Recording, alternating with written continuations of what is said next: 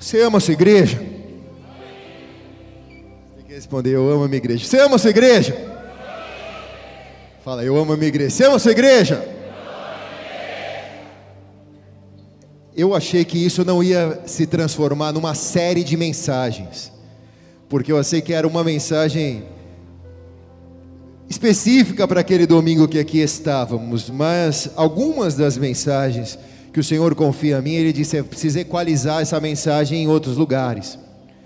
Então, eu assisti o culto do domingo passado, embora aqui não estava, a pastora pregou e parece que foi uma continuidade da mensagem do culto retrasado. Então eu tento fugir, mas quando Deus fala é melhor obedecer, amém ou não, irmãos?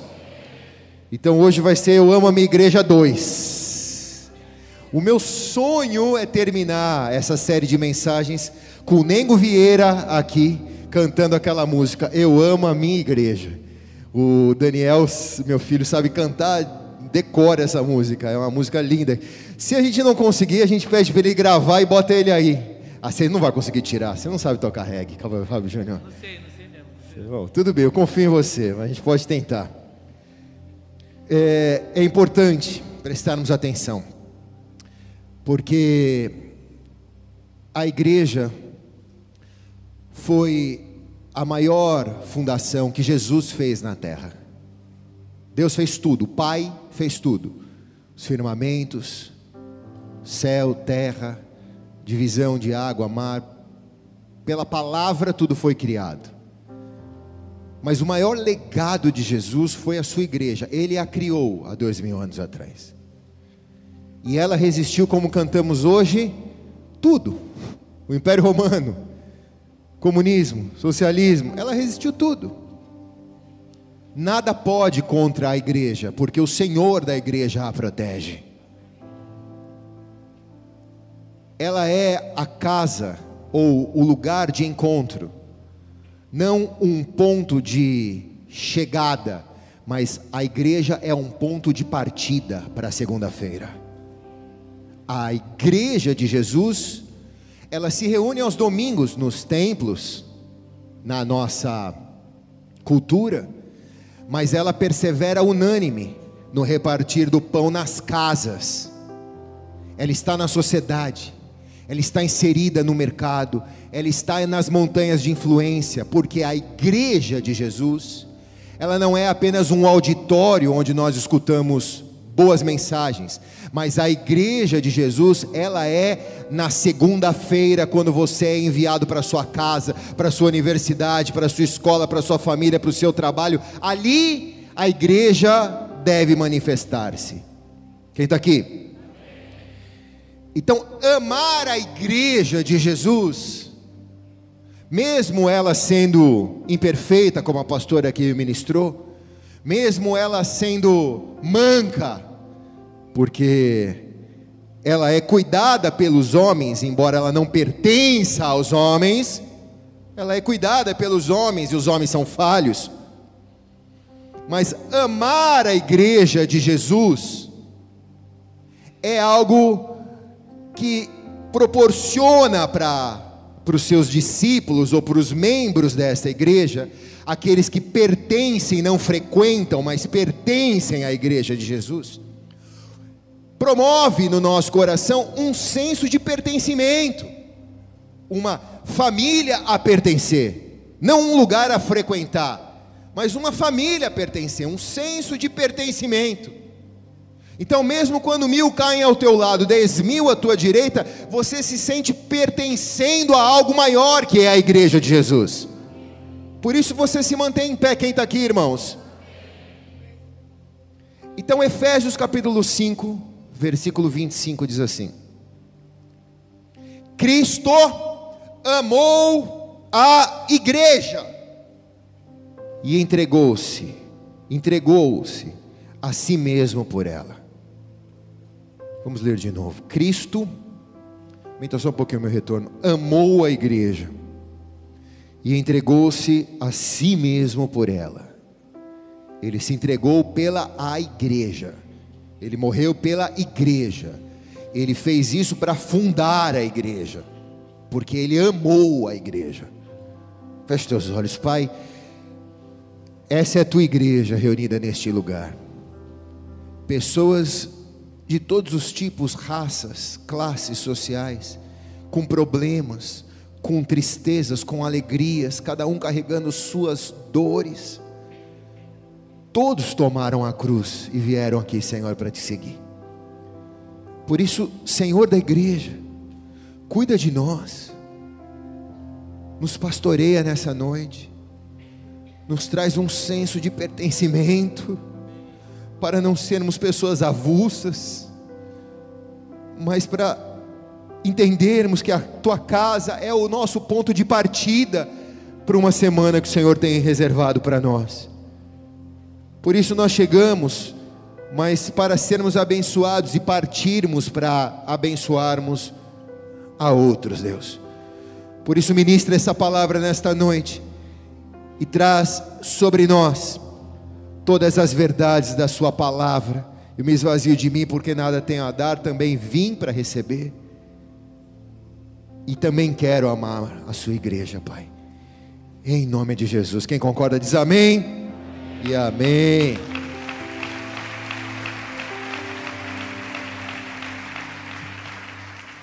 Quais são os seus sentimentos em relação à igreja? É importante você mapear isso, porque nesses dias, os dias são maus, diz a palavra. O sentimento anti-igreja será disseminado na nossa vida, no nosso círculo social, e cada vez mais as pessoas vão querer distanciar-se da responsabilidade de pertencer a uma igreja. Elas vão entender, por causa da mentira do diabo, que elas se bastam e que elas são a igreja. Em partes, isso está certo mas em partes isso está errado. Você é a igreja porque você é o templo do Espírito Santo. Mas quão bom e agradável é que os irmãos vivam em união. É como óleo precioso que desce pela cabeça e escorre pela barba até tocar na ola do manto, diz a palavra. Deus ordena a benção quando estamos juntos, onde dois ou mais estão reunidos no nome dEle, o que ligarmos na terra é ligado no céu. Quem está aqui? Por isso, mesmo olhando as imperfeições da igreja contemporânea da nossa geração, mesmo olhando os escândalos da igreja contemporânea da nossa geração, qual é o sentimento que você tem em relação à igreja de Jesus? Você ama a igreja. Você a ama ao ponto de sacrificar-se por ela, como Jesus fez? Não por homens, nem por ministérios, mas pela igreja de Jesus. Quem está aqui, irmãos? Quem está aqui? Você a ama. Você ama a sua igreja eu costumo dizer que nós somos muito privilegiados aqui, porque a maneira que Deus escolheu de pertencer a nós aqui, ou de nos fazer pertencer a Ele aqui neste lugar, é muito especial, e é raro. O que eu vejo Deus fazendo aqui neste lugar é raro eu ver em outros lugares. A gente aprende a valorizar aquilo que Deus tem feito, na simplicidade de que Deus tem feito. Quem está aqui, irmãos? Se você tem dificuldade de amar a igreja dele, a igreja de Jesus, algumas consequências elas recaem sobre nós. As consequências da ausência do amor pela a igreja dele. Você pode continuar frequentando uma igreja, mas se você não a ama, você deixa de pertencer a ela, e por deixar de pertencer à igreja, você pode continuar sendo um mero frequentador. A Bíblia diz que muitos são chamados para frequentar, podemos dizer, mas poucos são escolhidos para pertencer à igreja. Quem aqui está, diga amém bem alto. Amém. amém. A primeira consequência que nós temos da ausência do amor da igreja é que acontece no cristão que não ama a igreja a incapacidade dele experimentar o mover de Deus. Ele vê o mover de Deus, mas ele não consegue experimentar o mover de Deus na vida dele. Ele vê a pessoa do lado, chegou antes dele na igreja, mas a pessoa já está experimentando o mover de Deus e a vida da pessoa está voando no mover de Deus, mas ele continua ainda comendo aquele pão amassado. Quem aqui é solteiro, levante a mão. As duas, senão você vai ficar 40 anos travado. Aumentou as mãos. Eu sei que você quer ter um cônjuge, eu sei que você quer ter uma boa companhia do teu lado. Mas você, isso não depende de você, isso depende de algo que nós chamamos mover de Deus. Se você fizer, você vai fazer a sua escolha, mas se Deus mover, Ele vai fazer a escolha dele. Mas você só experimenta o mover de Deus se você ama a igreja e pertence a ela porque senão você se ausenta do mover de Deus, você vê o mover de Deus na vida do outro, mas você não recebeu mover ainda em sua. Isso serve para todas as áreas da nossa vida, Efésios 5, de 18 a 20.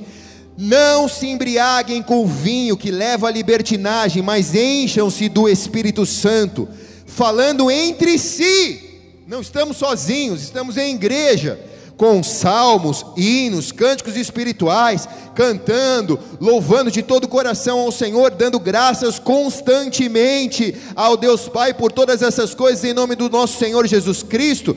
Sujeite uns aos outros no temor de Cristo. Quando nós nos sujeitamos uns aos outros no temor de Cristo, o mover de Deus é desprendido sobre a sua vida. Quem recebe diz amém, cara. Pastor, eu preciso de um mover.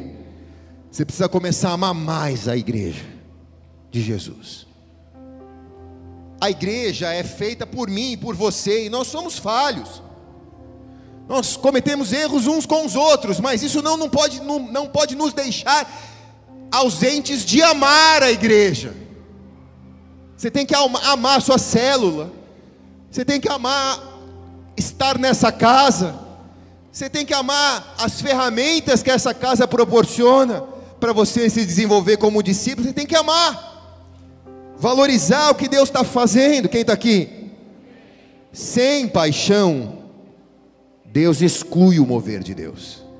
Deus exclui o seu mover. Então precisa haver uma entrega sacrificial, uma paixão. Você se casaria com alguém se essa pessoa dissesse para você: Olha, eu vou fazer um acordo com você. Eu te amo, eu vou casar com você, porém, uma vez por mês, só uma vez por mês, eu vou te adulterar. Você casaria? Irmã, você casaria com um cara que viesse com uma história assim? Só se você tivesse muito desesperada, né? Algumas quase levantaram a mão. A fila é mais, mais curta, pastor, eu quero. Aí a irmã já pensa, né? Não, quem sabe eu oro e ele muda, se arrepende, né? Mas vou pegar. É o último bis da caixinha, né? Calma. Acontece que você não quer isso. Se você é uma pessoa normal. Porque você quer uma pessoa que te ame de maneira integral. Total, sim ou não? Você não quer dividir o amor da pessoa que você ama com outra pessoa. E se Jesus é o noivo e a igreja é a noiva, por que que nós adulteramos ao noivo com os nossos pecados, com os nossos deleites, com as nossas vontades. Por que, que a gente se dá o direito em trair a Jesus uma vez por mês só? E achar que pela misericórdia dele, ele vai sempre nos receber. Quem está aqui, irmãos? Se é um relacionamento sacrificial de paixão, você precisa abrir mão das coisas do mundo e amar a igreja com a sua santidade.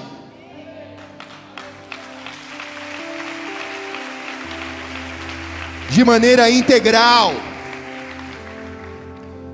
Segunda coisa que acontece quem não ama a igreja é a estagna, estagnação espiritual. Colossenses 2:2. Esforço-me para que eles sejam fortalecidos em seus corações, estejam unidos em amor e alcancem toda a riqueza do pleno entendimento, a fim de conhecerem plenamente o mistério de Deus, a saber, Cristo. A igreja de Jesus é um lugar onde nós nos desenvolvemos como ser humano, como discípulo de Jesus. É um lugar de treinamento para a gente morar no céu é o lugar de discipulado, é o lugar onde meu caráter é transformado, é o lugar onde eu adquiro maturidade, deixo as coisas de menino e passo a andar como um homem maduro, como uma mulher madura. É na casa do Senhor, é na igreja de Jesus, que você cresce com Deus. E crescer com Deus não tem a ver com dinheiro, também tem, mas isso não é um padrão. Crescer com Deus significa crescer no reino, entender o reino de Deus, crescer na santidade, crescer na intimidade. As demais coisas sempre nos serão acrescentadas. Mas quem não ama a igreja não tem uma mentalidade de graduação. Então frequenta, mas não se gradua. É como se todo ano tivesse repetindo na quarta série, repetindo na quarta série. Quem aqui repetiu na quarta série? Levanta a mão. Eu. Dois, três. Repetiu também? Quarta série é a fase que separa os vagabundos dos não. Quarta série, quem bombou, bombou, né? É uma marca, né? Quem bombou na quarta série. A quarta série do ensino fundamental é uma fase que você vai deixar de ser menino e vai receber maiores ensinamentos escolares. Mas para o cristão, a fase espiritual em que ele rompe é na igreja. Quando ele se converte, ele toma leitinho, ele recebe ali, é tudo maravilhoso, é tudo top. Você fala, meu Deus, se eu soubesse disso, eu tinha chegado antes. Mas não é assim para sempre. O evangelho de verdade é diferente do evangelho de purpurina. Quem está aqui, irmãos? Chega uma hora que Deus pega você te leva para o deserto e fala: Filho, seguinte, atravessa o deserto e chega do lado de lá, estou te esperando lá, porque Deus quer te desenvolver, Ele não quer te jogar aos leões, mas Ele quer trabalhar, Ele quer fazer você enxergar as suas limitações, os seus erros, pecados, defeitos, e então a escola de Deus é o deserto. Quem está aqui, irmãos? Pastor, eu estou no deserto desde o dia que eu me conheço por pessoa. Tudo bem, irmãos, a hora que você sair também, você vai entrar na terra prometida e vai comer mel e leite à vontade. Mas se você está no deserto, é porque talvez você não esteja amando tanto a igreja dele. Porque não amar a igreja traz uma estagnação espiritual. A pessoa continua sempre no mesmo patamar. Isso não tem a ver com anos de deserto. Tem irmãos que estão há 18, 20, 30 anos servindo a Deus, estagnaram. Porque tem muita religiosidade e não consegue amar a igreja. A religiosidade cega do amor pela igreja. Quem está aqui, irmãos? Terceiro sintoma de quem não ama a igreja é o distanciamento da sua missão de vida. Cada um de nós temos uma missão nessa vida. Eu não sei qual é a sua, eu também não sei nem qual é a minha. Mas, por exemplo, pode ser cuidar de uma criança, como vimos hoje. Pode ser evangelizar uma pessoa que será um Graham da nossa geração. Uma. Você ganhou uma alma, mas essa alma ganhou milhares de pessoas, milhões de pessoas. Cada um tem uma missão. E Efésios 2:10 diz: "Porque fomos criação de Deus, realizada em Cristo Jesus, fomos criação de Deus, a igreja, realizada em Cristo Jesus, para fazermos boas obras, os quais Deus preparou de antemão para que nós as praticássemos. Quer dizer, há uma missão que precisa ser cumprida. Deus te chamou no ventre da tua mãe, e aquele que prometeu é fiel e justo para cumprir as suas promessas. Você não vai partir dessa vida sem viver todas as promessas daquele que prometeu. Mas distanciar-se da igreja ou não amá-la fará com que você se, se distancie da sua missão também. O quarto sintoma de quem não ama a igreja é a disciplina de Deus. É o boleto, né, irmãos? Você vai semeando na carne, semeando na carne, a Bíblia diz que uma hora você colhe o amargo, não tem jeito. A conta vem um dia. A conta vem. Às vezes, em família, você discute coisas com seu marido, com a sua esposa, e fala mal do líder, fala mal da igreja, fala mal da liderança, fala mal de, de tudo. Só que dali você não percebe que tem o teu filho ou a tua filha que nem um gravador gravando tudo. Um dia a conta chega. Aí talvez um dia na adolescência ele diz: Eu não quero ir para a igreja. Mas por que você não vai? Porque um dia eu ouvi que a igreja era isso, isso, isso, isso, isso, isso. Da sua boca. Quem está aqui? Um dia a conta vem. Ela é a disciplina de Deus. Coríntios 11, 29. 1 Coríntios 11, 29 a 31. Pois quem come e bebe sem discernir o corpo de Cristo, come e bebe para sua própria condenação.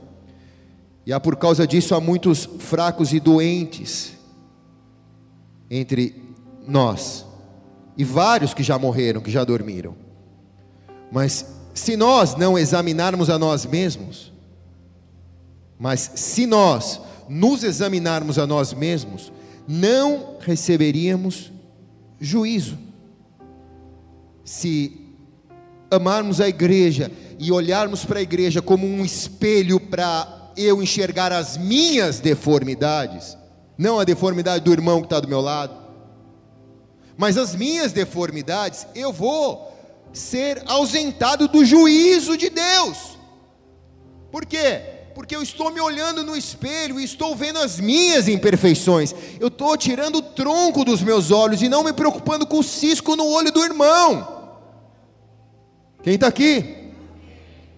Então eu sou poupado da disciplina de Deus, porque um pai disciplina o seu filho, porque o pai quer ensinar ao seu filho que aquilo que seu filho fez não é salutar a ele ou coloca em risco a integridade física dele, ou é moralmente errado. Então, quando o pai vai disciplinar o filho, ele não faz porque ele quer a maldade do filho, porque ele quer produzir na vida do filho uma revolta, mas quando o pai ele vai disciplinar o filho, ele faz na medida correta para que o filho enxergue. E todas as vezes que aquilo o visite novamente, ele se lembre da disciplina que o pai deu a ele. Quem está aqui, irmãos? Quem está aqui? Quando a disciplina marca, o filho nunca mais volta a fazer. Me lembro quando o Daniel era pequeno e ele gostava de colocar o dedo na tomada e a gente ficava botando negócio para botar para não botar o dedo, para não botar o dedo, para não botar o dedo, aqueles protetor. Um belo dia eu falei, Deixa ele botar o dedo. Porque você fala para ele não botar, ele vai e põe, né? E aí ele botou o dedo e. Daquele dia em diante, ele nunca mais botou o dedo. Quem está aqui, irmãos? Faz assim. Nunca mais põe esse dedo onde Deus falou para você não botar. Quem recebe aqui diz amém, irmãos. Não bota o dedo onde você não foi chamado. Que vem o choque, vem a disciplina para você aprender. Quinto, sintoma é a ausência de proteção espiritual. É. Efésios 6,13 diz: Por isso, revistam-se com toda a armadura de Deus para poder resistir o ano que estamos vivendo, o dia mal, e permanecer inabaláveis, depois de terem feito tudo. Uma pessoa inabalável é uma pessoa que não confia 100% em si. Isso é coaching. Uma pessoa 100% inabalável, ela sabe que ela é fraudulenta. Ela sabe que ela é pecaminosa, mas ela confia 100% no Deus que a chamou. Aí ela se torna inabalável. Vai, seu Luiz, bate direito essas telhas. Cansado?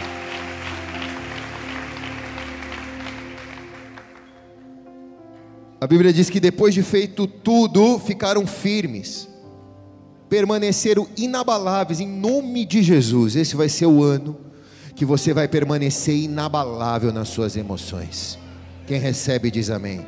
Pastor, por que, que eu vou ficar inabalável? Porque contra a igreja, não é contra mim, contra você, contra a igreja as portas do inferno não prevalecem, diz a palavra. Se você ama a igreja, o inferno atenta, mas ele não prevalece, porque você é inabalável. O inimigo bate de um lado, Deus te levanta de outro. O inimigo tira aqui, Deus dá duas vezes mais ali na frente. Você é inabalável.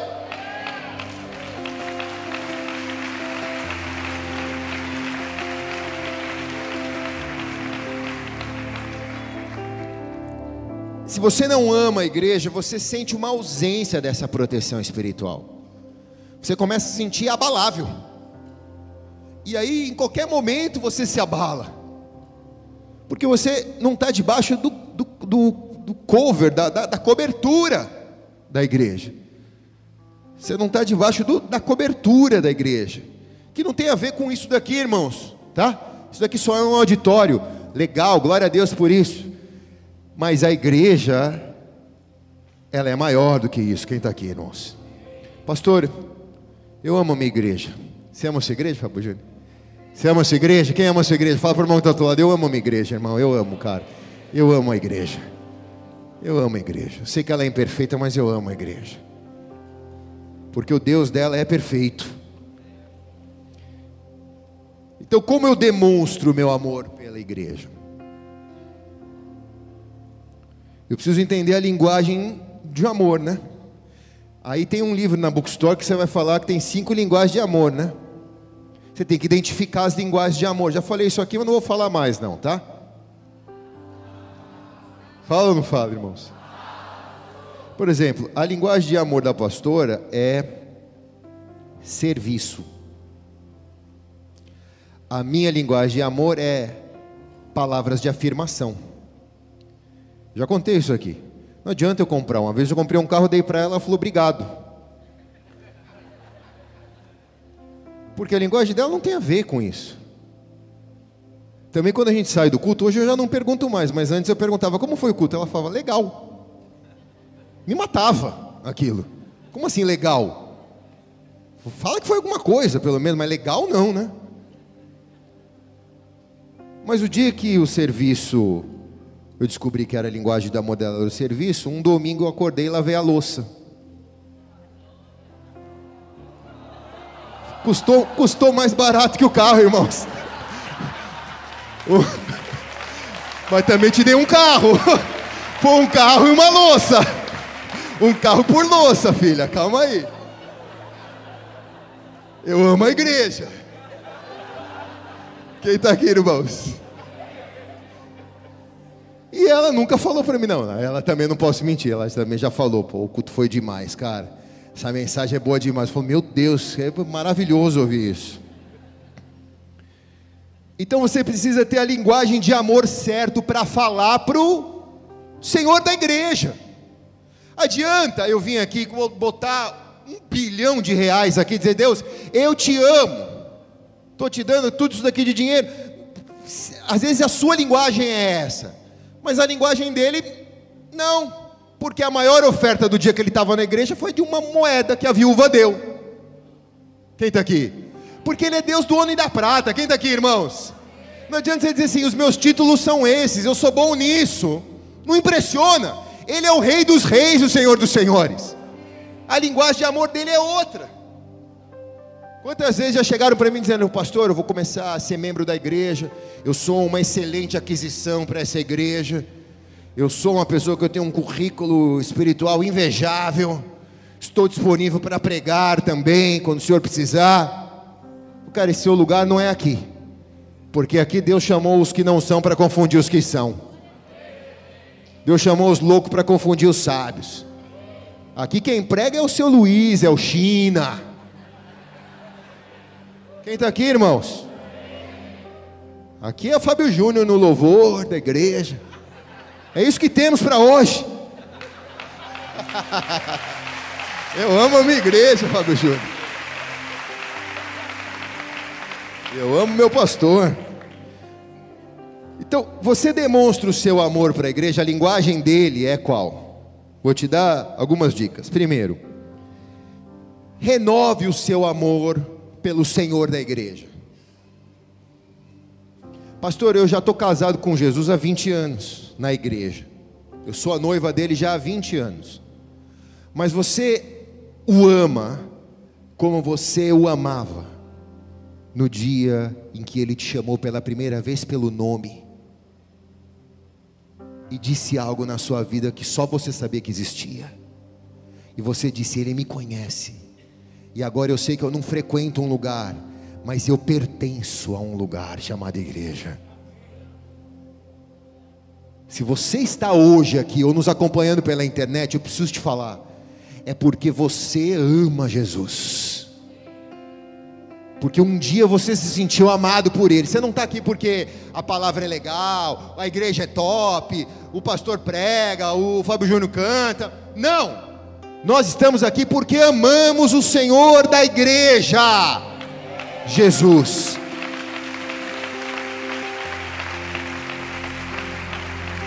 Marcos 12, 30. Ame ao Senhor teu Deus de todo o teu coração, de toda a sua alma e de todo o seu entendimento e com todas as suas forças. Não desperdice a oportunidade, ame-o, entregue-se a Ele com todo o teu coração, com toda a sua alma, com todo o seu entendimento, com todas as suas forças. Como eu demonstro meu amor a Ele? Testemunhe da sua fé, divulgue a igreja que você ama. Deus não precisa de marketing evangélico. O evangelho é propagado quando as suas obras são notadas por aqueles que te rodeiam. A fé sem obras é morta, diz a palavra. Mas mostra as tuas obras e eu digo que tipo de fé é a sua. Então quando a pessoa olha e fala, cara, você é um novo cara, tu é uma nova mina. O que, que aconteceu? Porque antes você já tinha estourado, agora você não está estourando testemunhe da sua fé, divulgue a igreja que você pertence, que é a igreja de Jesus. Quem está aqui? Mateus 5,16 diz: Assim brilhe a luz de vocês diante dos homens, para que vejam as suas boas obras e glorifiquem o Pai de vocês que está no céu. As pessoas precisam olhar para você e falar: nunca vi nada igual. Você é uma pessoa exemplar. Nunca vi nada igual. Você está de parabéns. Quem está aqui, irmãos? Testemunhe a sua fé. Divulgue a sua fé. Três. Honre e protejam os seus líderes. porque o contrário disso te leva a ausentar-se da igreja ou achar que você é por si próprio só a igreja. 1 Timóteo 5,17 diz: Os presbíteros que lideram bem a igreja são dignos de dupla honra, especialmente aqueles cujo trabalho é a pregação e o ensino. Quem está aqui? Agora, também é verdade em que os líderes e os presbíteros e os pregadores, os pastores, não podem se alimentar desta honra. A contrapartida também é verdadeira, porque da maneira em que vocês me honram estando em silêncio para me ouvir, eu preciso honrar a Deus e ouvi-lo antes de pregar o Evangelho aqui. Quem está aqui? porque não é por mim, mas é por Ele que nós aqui estamos. Então, ter o seu líder de célula, ter um obreiro da igreja, que chegou cedo, para preparar a igreja para você chegar, o banheiro está limpo, a casa está confortável, o ar-condicionado está ligado. Às duas horas da tarde, os irmãos já estão aqui ligando o ar-condicionado para a igreja ficar fresquinha, para o pastor não reclamar. Eu amo a minha igreja, quem está aqui, irmãos? Valorizar o líder de célula que toda terça-feira te ouve, ora por você, se preocupa com você. Não é valorizar só quem está aqui em cima, quem está aqui só está mais alto só para você me ver melhor, mas valorizar o irmão que está do teu lado. E especialmente aqueles cujos têm dado a vida, o trabalho tem sido esse honrar e proteger não significa concordar com tudo. Honrar e proteger significa manter o princípio da igreja acima das nossas diferenças. O princípio da igreja de Jesus é a unidade. A casa dividida não prospera, diz a palavra. Então nós vamos pensar todos iguais? Não! nós seremos todos robôs. Não! Nós não podemos discordar em alguma coisa? Claro que nós vamos discordar. Claro que o ferro com ferro se afia, assim o homem com seu amigo. Mas isso não me dá o direito de deixar de honrar e deixar de proteger. Quem está aqui, irmãos? Assim eu demonstro honra a Deus, meu amor à igreja dele. Porque nunca você vai chegar aqui, vai encontrar uma girafa com o microfone na mão pregando. Sempre vai ser um ser humano. Pode ser eu, pode ser que seja a pastora, pode ser que seja algum irmão, alguma irmã. Sempre vai ter alguém aqui. E essa pessoa, ela é falha. Ela é pessoa. Ela é pecadora também. Ela também tem os, os erros e as mazelas mas eu não honro a pessoa, mas o princípio de estarmos juntos, mesmo tendo diferenças. Quem está aqui, irmãos? Por que, que eu fui entrar no conselho de pastores? Já falei isso aqui, porque eu sou muito feliz aqui com o nosso pedaço de quintal. Mas um dia Deus me disse: você precisa honrar a igreja. Você não é a igreja, você é parte da igreja. Mas há uma igreja chamada Igreja de Santos. Você precisa honrar essa igreja. E eu já estou há quatro anos no conselho de pastores, participando de maneira assídua, converso com o pastor, que é o presidente, todo, quase toda semana. E, e eu faço isso exatamente para aprender a caminhar com os irmãos que são, às vezes são diferentes, às vezes são. Deixa para lá, vai. São muito curiosos. Às vezes são muito diferentes. Você até suspeita, esse cara é primo, ele não é irmão, né? Não é possível que esse cara seja irmão, ele está mais para primo do que para irmão. Mas você bate nas costas, respira fundo, olha para a cruz e fala: Vamos lá, vai, nós vamos chegar lá. E se você não estiver ali, como você vai priorizar o princípio da honra da igreja? Número 4. Aprenda a priorizar. Se você ama a igreja, aprenda a priorizar os assuntos do reino de Deus. Sempre vão haver prioridades. E sempre haverão muitos afazeres, variedade de escolhas, mas aprenda a priorizar os assuntos do reino acima de todas as coisas. Filipenses 1, 21, parte B. Porque para mim, viver é Cristo e morrer é lucro. Quem fala isso é porque entendeu a prioridade.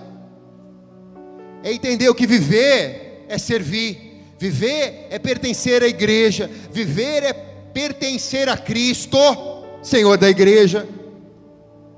E nada pode ter mais prioridade na minha vida do que os assuntos do reino de Deus. Se eu priorizo o reino de Deus, as demais coisas vão ser cuidadas pelo rei deste reino. Se eu viro as costas para essa prioridade e me preocupo com as minhas prioridades humanas e às vezes necessárias, eu inverto a polaridade. Eu começo a me sentir mais importante para Deus do que Deus me considera para Ele. Eu acho que eu começo a querer usar Deus para me servir e não eu servir ao Deus que eu amo. Quem está aqui, irmãos? Chega final de ano, você vem com aquela lista de pedido. Parece que era a mesma lista de pedido que você ia no santo da igreja católica, no pai de santo da macumba. É a mesma lista de pedido, mas agora você tem a fé evangélica. Parece que ela é mais forte. Mas Deus não é o Aladim da lâmpada, que você raspa a lâmpada e ele realiza três pedidos por culto de ano novo. Ele não é um realizador de pedidos, ele é Deus. Jesus, ele é o salvador da sua vida, ele é o Senhor, mas ele é o salvador da sua vida. Ele quer primeiro te salvar, ele pode realizar os teus pedidos, mas ele quer que você o ame por aquilo que ele é, não por aquilo que ele pode fazer.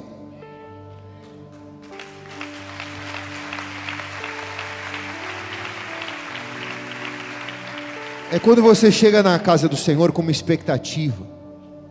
Você tem as suas necessidades, mas você prioriza a dele. Você diz: Senhor, se o Senhor quiser nessa noite me abençoar, o Senhor vai me abençoar.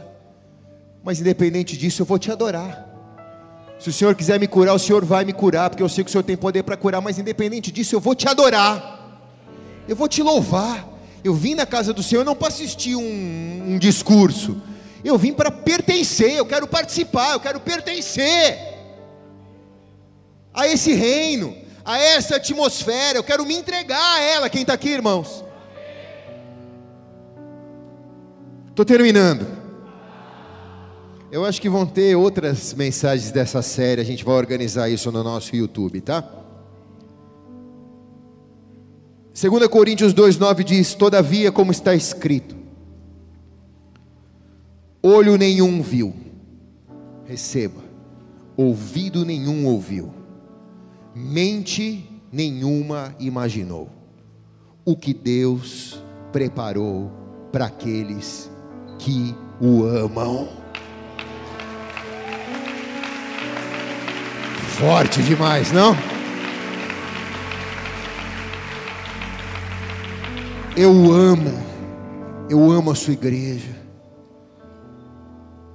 Então, os meus olhos não viram, os meus ouvidos não ouviram, jamais penetrou no meu coração. Deus separou algo, Ele preparou algo, reservado só para os que amam, os que gostam, frequentam e acham cool, legal. Esses não recebem o que Deus preparou, só recebem o que Deus preparou os que amam a igreja dele. Quem está aqui, irmãos? Quem são aqueles que o amam? Amém? Um, dois, três, três, quatro. Quem são aqueles que o amam? Amém. Amém, Senhor. São todos os que fazem parte da igreja dele, esses são os que o amam. Renova o seu amor pela igreja. Desfrute do mover de Deus. Deus vai levantar uma dimensão nova, um, vai te fazer um destaque no mundo espiritual quando você começar a amar a igreja dele. Nessa noite, declara para que todo mundo espiritual ouça: Eu amo a igreja de Jesus. Quem pode dizer isso? Um, dois, três, vai. Eu amo a igreja de Jesus. Eu amo a igreja de Jesus. Eu não vou deixar esse amor ser maculado. Eu amo a igreja dele. Como eu o amo, eu amo a igreja dele. Eu faço parte disso. É a maneira que eu caso com o noivo, é sendo a igreja dele. Igreja essa que se reúne nos templos, mas perseveram unânimes na segunda-feira, lá fora. Você vai encontrar algum irmão da igreja dessa, de outra, da igreja de Jesus. Você vai encontrar algum irmão lá fora. Nessa semana. Você vai encontrar pessoas que amam a Deus e que não congregam aqui, mas que servem a Deus tão bem quanto você que serve Deus aqui, porque é a igreja de Jesus é a instituição invicta sobre a face da terra, inabalável. Então você encontra pessoas que pertencem a essa igreja. Você vai conhecer pessoas aqui que pertencem a essa igreja. A sua vida vai ser uma jornada maravilhosa. Claro que você vai ver erros. É óbvio que você vai ver defeitos. Mas em nada o Senhor da igreja vai fazer algo para macular a tua vida, para te ferir. O Senhor da igreja cura, Ele não machuca quem está aqui, irmãos. Então, quando isso acontecer, olha para a cruz, olha para Jesus. A maior é o Deus que está em mim do que aquele que no mundo está. Eu amo a igreja, eu pertenço a ela. Ela vai sobreviver esses dias maus. Ela vai sobreviver à corrupção, à política, à vaidade. Ela vai sobreviver isso em nome de Jesus. Porque ela venceu Roma, ela venceu o comunismo, o socialismo, ela venceu o nazismo. A igreja sempre foi inabalável, ela vai vencer esses dias maus. E havendo feito tudo, eu e você ficaremos firmes. Quem recebe diz amém. E amém.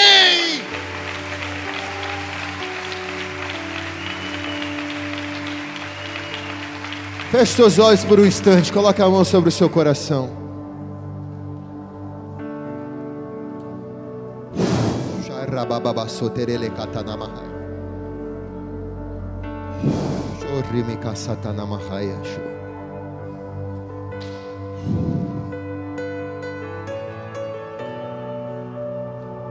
Oh, põe a mão sobre o teu coração. Deus me mostra corações feridos que foram feridos por pessoas em outro lugar. E hoje você está aqui tentando um novo começo. Recebe do teu espírito isso que eu vou te falar. O homem que tem o bálsamo de Gileade está aqui essa noite. Ele cura as feridas. E nessa noite você vai sair curado daqui, curada daqui. Mal nenhum vai atormentar de novo as tuas emoções. Libera perdão agora, se você ainda não liberou. Libera perdão agora. As pessoas que foram abusadas, libera, libera perdão agora. Libera perdão. Libera perdão. Você que foi lesado nas suas emoções, recebe a cura agora. Essa é uma noite de cura, porque a igreja precisa ser curada para resistir o dia mau e brilhar nas trevas. Vamos nos colocar de pé, igreja. Levante as mãos ao Rei, ao Senhor, ao Senhor da igreja.